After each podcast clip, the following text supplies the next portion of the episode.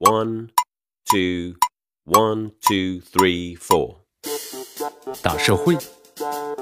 小新闻，新鲜事儿，天天说。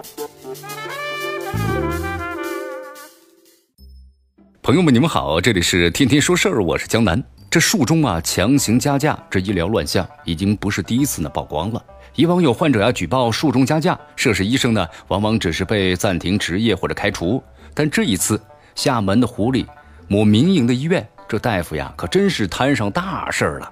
根据媒体的报道，近日厦门打掉了首个医疗领域啊恶势力团伙。从2017年7月份以来，这个医院呢在患者就医之后，不仅是诱导患者做包皮过长啊等等小手术，在手术当中还以发现新病为由，通过威胁、软暴力等方式强迫着患者呀增加手术项目和手术的费用。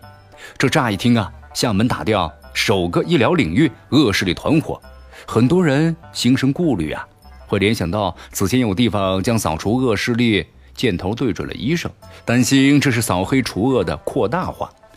但是扫黑除恶包括呢扫黑和除恶两块，前者呢是针对涉黑，后者瞄准的是恶势力。从当地警方啊实查的情况来看，该犯罪集团的成员之间分工协作，相互配合，大肆敲诈，诈骗了被害人的钱财，涉案的金额达到了数十万元。具体而言的话呀，这配置的技术呢，性能低劣的医疗设备，然后通过网络平台发布推广信息，就诱导消费者呀前来就诊。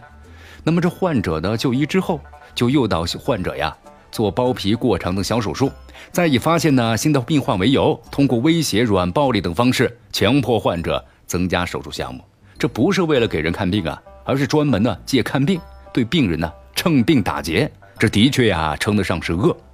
结合种种情况来看，对标相关的法律条款，当地警方呢把其列为是黑恶势力团伙，这并非是没有依据的。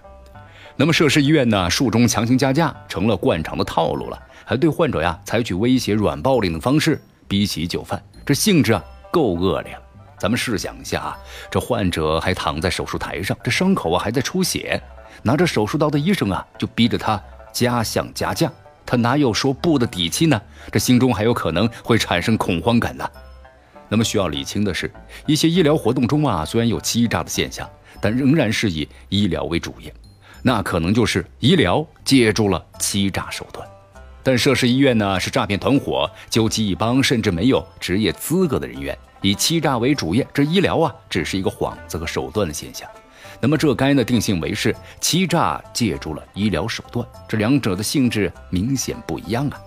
说白了，对所有的术中强行加价行为，都应该是纳入医疗监管中加以约束。对于那些涉恶的，那么更要站在除恶的高度，依法依规处理。扫黑除恶，咱们扩大化当然要防范，但对那些呢是以术中加价形式的恶势力，咱们该严惩的不必含糊。这里是天天说事儿，我是江南，咱们明天见。